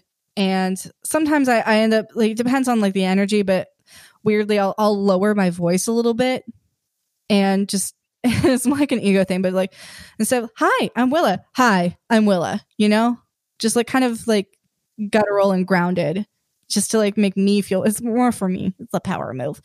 So actually that there's there was a TED talk about that actually. Fun fact, I watch a lot of TED talks um about communication styles and one of the things that I saw in one of the TED talks, I couldn't tell you which one it was, but it was about communication. The lady was talking about one of the things about communication is where your voice is. And so if one of the reasons why men or people in general don't like women's voices is because of where they fall in the frequency spectrum. And so they were they were saying that there's something about having a higher pitch voice and having it be more airy that implies subconsciously to people that you are fragile or weak or um now how much of that is social conditioning versus scientific facts i gotta ask hey, hey, I'm with you. I'm with you on that. I, mm-hmm. I thought the same thing because I was like, how much is that is really accurate? But she did make the point to say that people do take women more seriously when they do the whole voice drop yeah.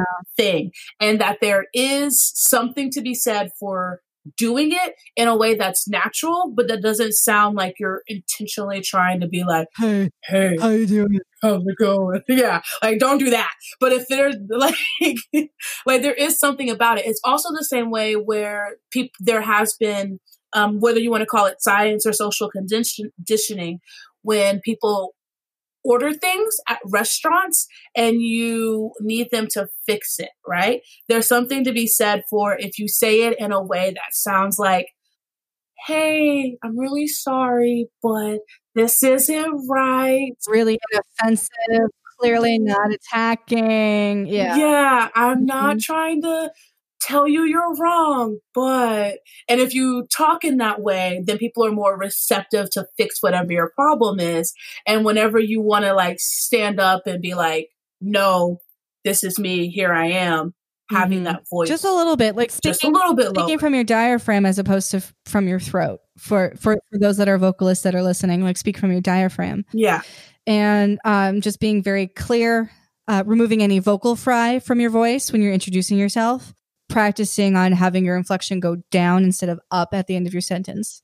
That's also another one, and it's exhausting to do that much social manipulation on the job, but you have to to survive um, especially in the South where like, you know, it, there's a lot of men and then there's like that, that ideal of how women should be um, and how they should behave. So you're socially manipulating them to think that uh, to accept you and to prove your place and to enforce your dominance, but also like, you know, it, to protect yourself at the same time. And it, it's, it's an issue that, that there's a, a lot of different ways that, um, that you can take this and interpret it. I would say, like, I mean, I haven't been in the industry super long, and I've only toured like certain part. Like, I toured rural parts of the Midwest. Uh, I haven't gone everywhere yet, so I, I'm only speaking from my lens and my experience. And you know, take everything that I say with a grain of salt. I could, I, I, I hope I'm completely wrong about all of this, but just from like from my experience, it's like it's a defense mechanism, and sometimes you have to recognize. Like for me, I end up trying to like figure out what role they expect me to be in. And depending on what I'm doing that day, uh, I either take a weird, twisted pleasure in forcing them to figure out, oh, she doesn't fit that role. And I'm just to like blow your fucking little pea brain mind right now and be like, yeah, no, a woman can do this job, motherfucker. And it's like, haha. you know, it's like, it's a weird like dominance thing. Or, you know, just like, uh, or t- or being in that sort of like Southern Belle kind of like demure thing, like I don't know, like just and and manipulating that to get them to do what I need them to do, you know. Some and like and I would have to do that with with certain stagehands that I was like I needed them to do something for me. And hey, hey, y'all, how you doing today? Great. Can can y'all just like move this box? That's great. Thank you so much. And like I don't know, figuring out and it's social manipulation. Which is so funny because you're from California. like, oh, I'm totally from California, man. I'm from Northern California. like, nobody but, talks like that up there. No, but like, I they don't. but you know, it's just like it's uh, it, you just you just learn. You just learn like what what role people expect you to be in, and you can like either take a weird twisted pleasure in breaking them away from that role or like finding a way to work with that role and, and turn it to your advantage like working with older country artists a lot. You know, I'll be running their sound. And oftentimes, especially for older men, they've never seen a woman run sound before, ever. Or, you know, if they're if they're visiting from South America, like, oh, women don't run sound in our country. Like so this is kind of neat. And so it's it, it it can, you know, it's a mixed bag. And you know, especially especially when you come from the south, come from the north, coming to the south for the first time, you, you don't really realize how ingrained sir, ma'am, like gender roles are. So they're going to refer to you like as darling, sweetheart, and you know, and honey, and like oftentimes it, it, it, it you kind of have to read the room, but oftentimes they don't mean anything by it. They're just old and stuck in their ways and don't know any better. So like that's just the world that they grew up in. So you have to learn to be like, and and so and like if you're like for me if i'm in a mood and i don't really want to hear it that day I'll, I'll call them honey or sweetheart and usually that like makes them feel uncomfortable enough that they'll stop or like i'll just like if they they call me honey and i don't want to be called honey i'll be like hey sugar puss and or just something like completely gross and weird and then they, it's like oh yeah yeah you see how co- uncomfortable and weird that is? Yeah don't do it. And so anyway um and that usually helps. But like I mean, so it, it's kind of like it, it's hard sometimes to figure out what actually is an attack and what is just n- someone not knowing any better. And so, like, if I'm working with an older male country artist, like, kind of drawing on that uh, that image, like older country artist coming from East Texas, for example, like I'll draw on that Southern Belle image and be like, and bring work that into my vernacular while also being like clearly being the person that's managing the stage and running the sound. So it, it's like taking pieces and putting it into your personality for a moment and just wearing a mask and using it to survive. Yeah. So you're like a chameleon. A little bit. A little bit like chameleon. And I I don't mean to be dishonest because it, it is all me. It really is. But at the same time, it's just like, Yeah. this is what you expect from me. So if I need you to do something, I'm going to figure out what tools I need to use to get you to do the thing. I don't think it's being dishonest though. I think it's only dishonest if you lie about it. Sure.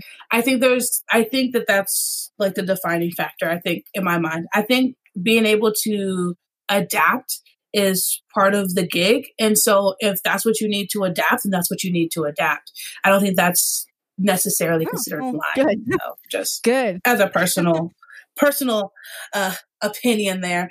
Um so okay, so with all of that, what do you think one of the most common misconceptions um, is about audio, whether it was something that you had or that you see people who come into audio having. Let me make sure I understand your question. So, like, what is something that about audio that I didn't understand before coming in, or what? I'm I'm not sure I understand what you're asking. Okay.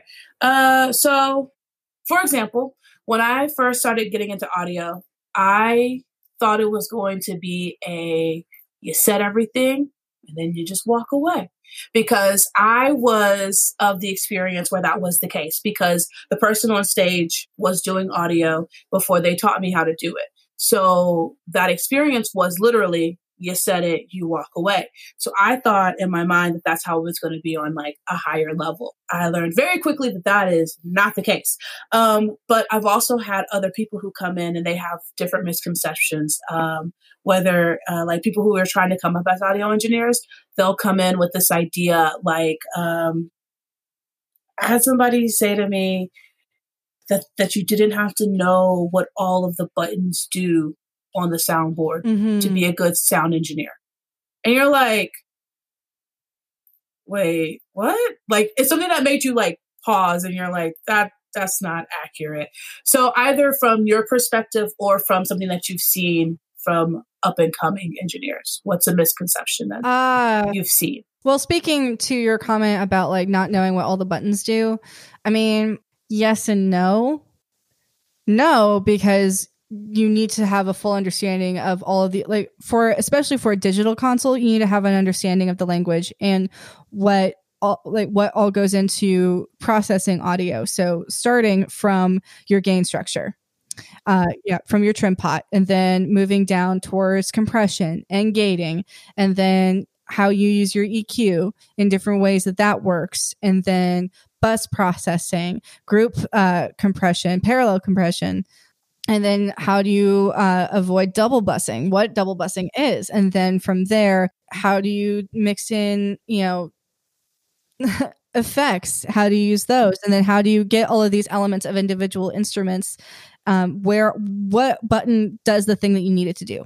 So Right. and then each console has a slightly different language and puts things in different places. So to be a good sound engineer, no, you don't necessarily need to know what all the buttons do, but you do need to know what all the things do. Exactly. That makes sense. Like you need to have an, a, an understanding of what all goes into processing within the box. And then if you go, if you're going analog, if you are using outboard gear, how does like you need to understand signal flow and how it works and how everything that you do affects uh, affects a relationship whether it's in phase or time and that's a whole thing unto itself and then how does it how does the human ear and personal experience affect the way something sounds? How does a room affect the way that something sounds? Different manufacturers of speakers um, monitors versus in-ears um, you know all of that affects sound all of it. And so you need to understand what all of those things do. And you know you can be a really good sound engineer walking up to a desk that you don't really know. Like you're you're a good engineer. You're just working with a desk, a tool that you don't understand necessarily, or you, you that you can't, or a book that you don't that's written in a different language or a, a, a different dialect than you're accustomed to speaking. So that that's so that that's kind of a yes no right there. Um, Right. That was sort of my feeling with that too. I was like, I was like, I paused and I was like, how do I respond to that? Because yeah, technically they're Yeah. not wrong, but technically they're not right. Like that's really a pause moment. Yeah, I mean, I think one can take that and and look at it as mixing with one's eyes instead of your ears, and that's a big pro. That's something that I see for for younger engineers, and a lot of that comes down to just proper education. And I mean, I went to a school that taught me to use my ears, and so I I, I benefit from from really excellent education and teachers, uh, and I'm very lucky in that sense. But especially with uh, the advent of digital technology, people tend to mix with their eyes. If they don't know any better, they rely on what the user interface is doing um, and what they're seeing on the screen of the console instead of using their ears to know like what's happening. And one example that I, I can tell, like, oftentimes what you see on the screen is not what's happening in in the actual field of sound. It can it can be an example, an approximation, but it won't be what's happening. And one example I can give you is uh, in I think uh, so the technical editor for Live Sound International magazine, who's also a technical writer, his name is Michael Lawrence. He works for Rational Acoustics, and he does a lot of really great articles on measurement. And he has measured various consoles and their EQs. And I don't remember specifically which one we were talking about at the time, but he, I think he was comparing different consoles on the parametric EQ Oh, and that's another thing you need to understand is the difference between parametric and graphic EQ. That's a whole other thing unto itself. But anyway, um, he decided to see okay the screen tells me that the bell curve is doing this and it's uh and i am depreciating it this much and so that is what i'm seeing on the screen is that really what it's doing and he ran the ran it through Smaart and Smaart gave him the re, the the results like an actual visual of no, actually, it's doing this instead. It's a much wider curve than it's showing you. And it's actually like instead of like on a graphic EQ, when you expect it to just be a notch like on that one frequency, it's actually affecting 12 other frequencies that are right there. And it's a lot wider than you expect it to be. And it's not reducing as much as you think. Or it is more, uh, or it's narrower than you think it is. So it so really like your eyes like looking at the screen and hearing it in your the world very different. And so that that's a misconception I see a lot is people like relying on their eyes to mix. And or like another example is distortion. Like so you, you see all the blinky red lights on your preamps and that can be very scary.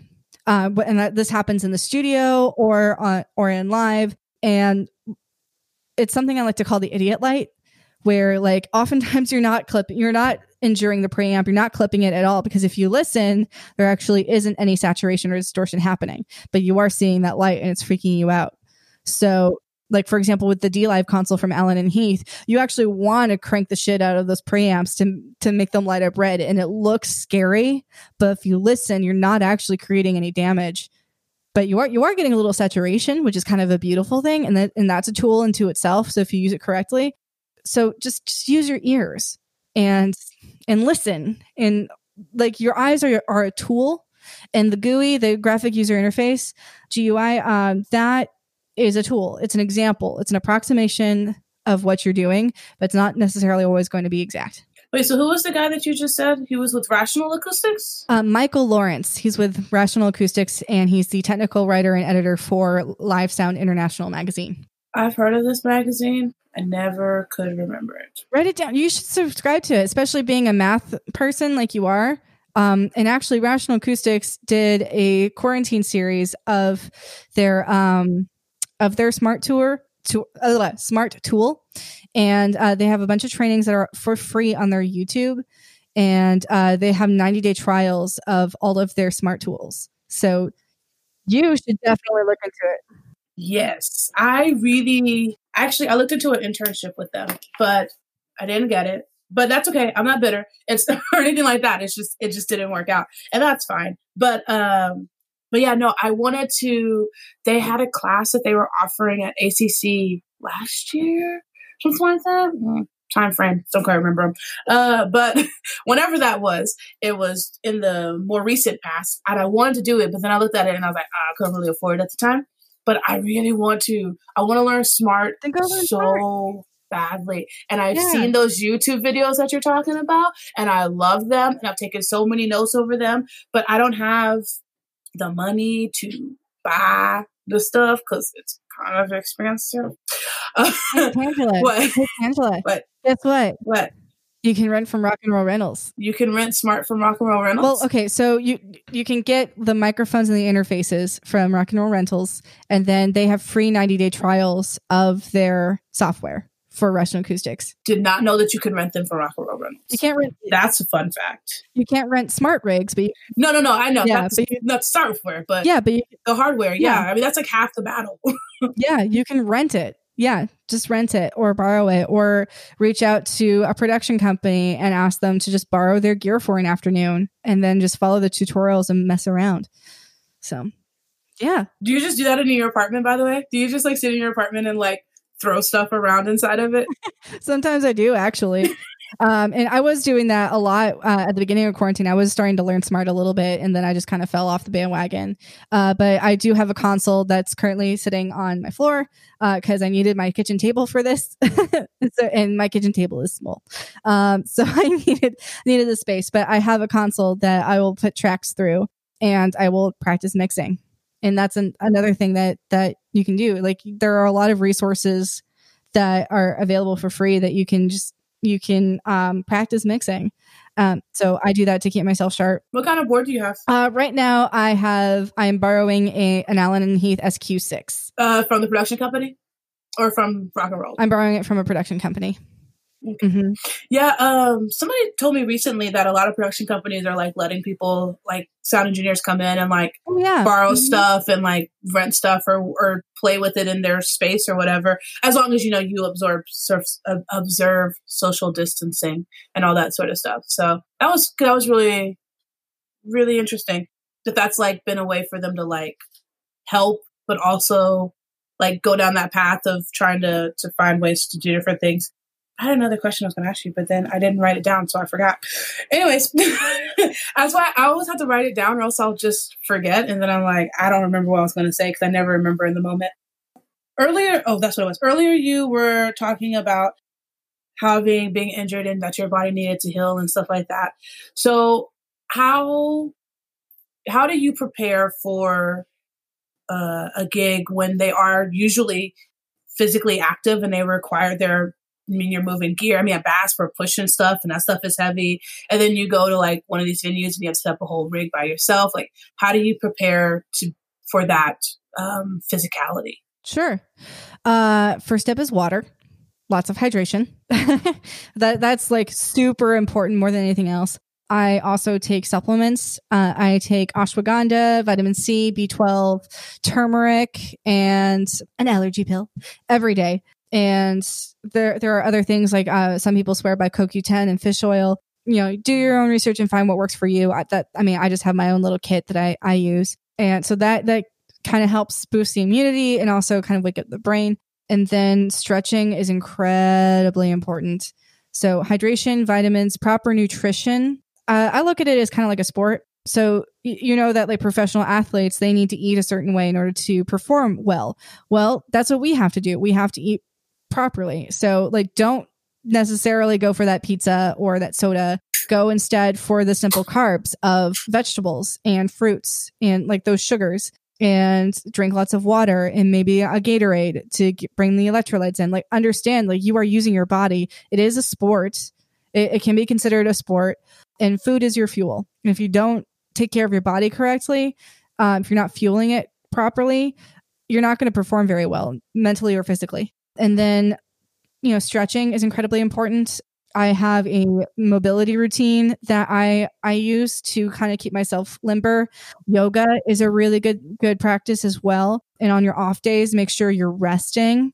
Um, and if you have multiple days off in a row, make sure you are keeping your physical strength up as much as possible, and you know just keeping your body limber and able to adapt. And you know just doing physical therapy uh, consistently all the time and making sure that because it is it is you have to monitor your fitness and then also like uh, if you are able to afford health insurance make sure you're getting check checkups every year um, you have health professionals or if you have the budget for it seek chiropractic care I also wear uh, knee braces because I, I have bad knees. So I wear knee braces and I've had ankle injuries. So I have, and uh, I sprained my ankle over Christmas this year. So I wear an ankle brace too.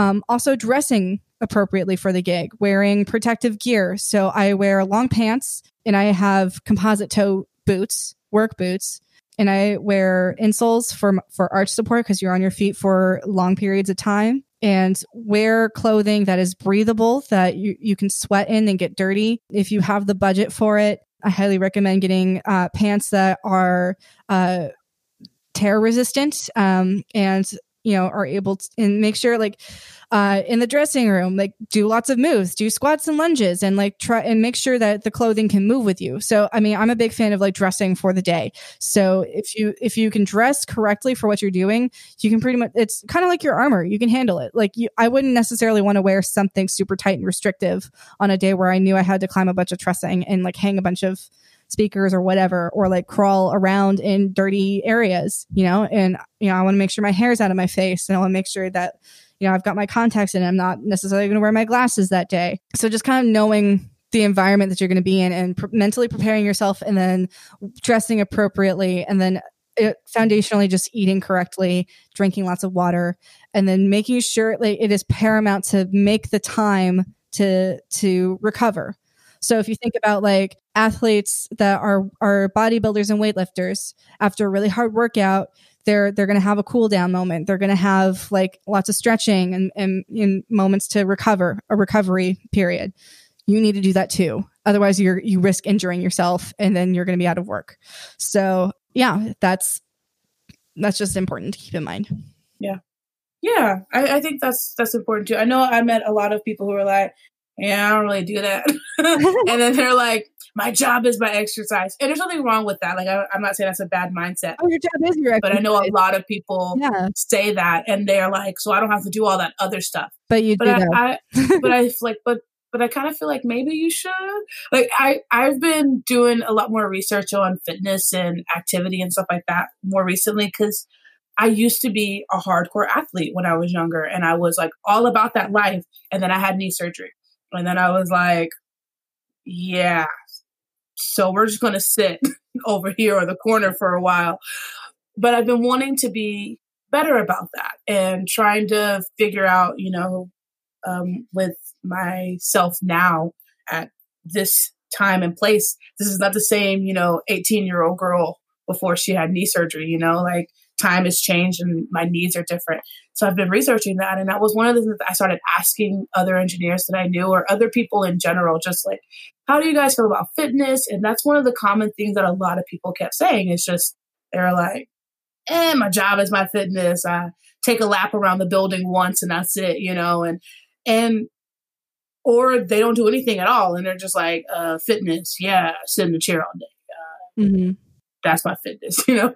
and so, um, but I, I don't know. I kind of been on the of the mindset that it's been uh, it's a little bit more important than I think people give it credit for. Oh, very much so.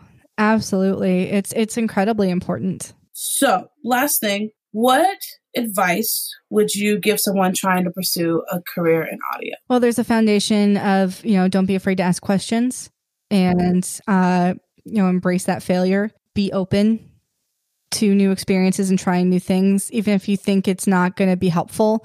It, you know, it just might. So don't be afraid to try it and to learn a new skill because you never know. Certain things can come up all the time. Like we were talking at the beginning of our conversation about financial stuff. That's important. Even though it's not like a dominant trait within our industry, it is important to know. Understand, like, just be open to learning everything. Ask those questions, learn. There are so many resources on the internet uh, in your local libraries. There are books, there are YouTube videos, there are all kinds of online training courses that you can take. There, there's so much knowledge out there, and don't be afraid to just reach out to people and talk. Like if you find an article that you really like, reach out to to the author and tell them that you liked it, and you know, if you have a question about it, ask them about it. You never know. You just might get a response and then a new friend. And at a show, like make sure like if you really like what they're doing, you want to you want to meet them and learn more. I mean, wait for an appropriate time, but definitely go up to them and let them know, "Hey, I saw you. You did a great job and I'm curious and ask questions." I mean, we're giant nerds you know? And what do nerds like? They like to share what they're nerdy about. So we we love to talk about what we do and we love to share what we do. And you know we're all passionate and positive about it. So like you know don't be afraid to talk to us and say hi or reach out or you know go to their website and send them an email. You know just talk. It, it's a it's an industry of relationships, so make the positive ones, and also you know be professional, you know, and be respectful, and just be cool. Don't be mean. Don't be egotistical. Be humble, and be willing to to do the hard work and accept that it, it is going to be a lot of hard work. You're not going to have easy days, and if you're having an easy day, something might be broken. something might be wrong. Uh, which that's not necessarily true, but you know, it, it's it's it's a tough it's a tough life no matter what facet of the industry that you're in. If you're in corporate, uh, if you're in you know live music if you're in a, a, theater or a club or if you're in film you know podcasting it's all difficult and there's so many different ways um, you know don't pigeonhole yourself try try new things. And you know there are there's so much to know. There are so many different things you can you can go into installs. I guess that's another thing. There are so many different roles and there's so many amazing directions that you can take this path in and just be open to to taking different ones to learn which one is right for you. Well that's quite a positive way to end things. Thank you so much for for letting me have you on the show. I really appreciate it. thank you it. for having me yeah, this this is an absolute pleasure. Thank you, Tangela. Thank you. And thank you for doing this podcast. You're doing important work here. I'm glad you think so. I do. I do. You're giving us a voice and that that I am so grateful to you for for doing that work and to giving a platform for other women in this industry and just promoting good things. So thank you for creating this. Thank you. That's very kind.